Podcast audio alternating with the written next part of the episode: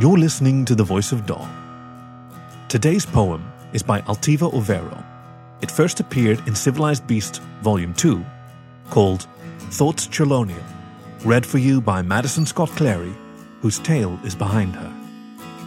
Please enjoy Thoughts Chelonian, a poem by Altivo Overo.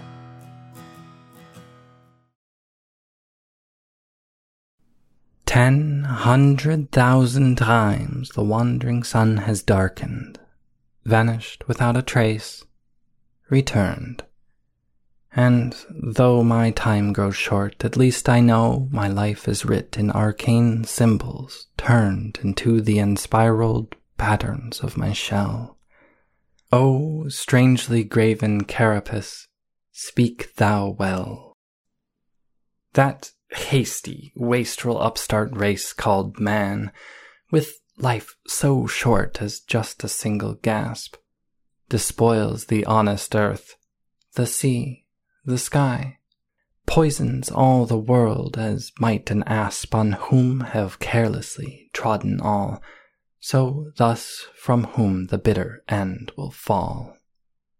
We, the shell-locked tortoises, survived much longer, watching, keeping without fail upon our shells the twisting lines that speak a long unfolding, slow and bitter tale.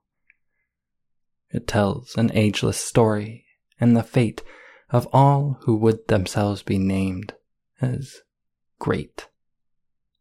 The universe moves on, the writing says, and pauses not to hear a muttered spell, nor listens ever to a desperate cry, nor heeds the solemn death bell's knell.